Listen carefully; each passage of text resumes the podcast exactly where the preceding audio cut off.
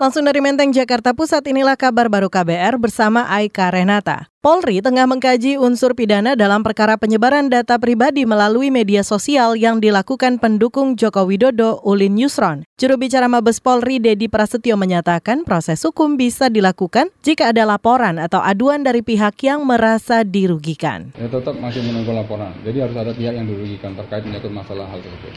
Ada nik dan segala macamnya bisa. Semua masih dikaji, ya semua masih dikaji oleh penyidik Baris Krim maupun Polda Metro Jaya. Sebelumnya, Saudara Ulin Yusron menyebarkan data pribadi orang yang diduga mengancam memenggal kepala Jokowi. Belakangan terungkap orang tersebut bukan pelakunya. Ulin meminta maaf dan menghapus postingannya di medsos.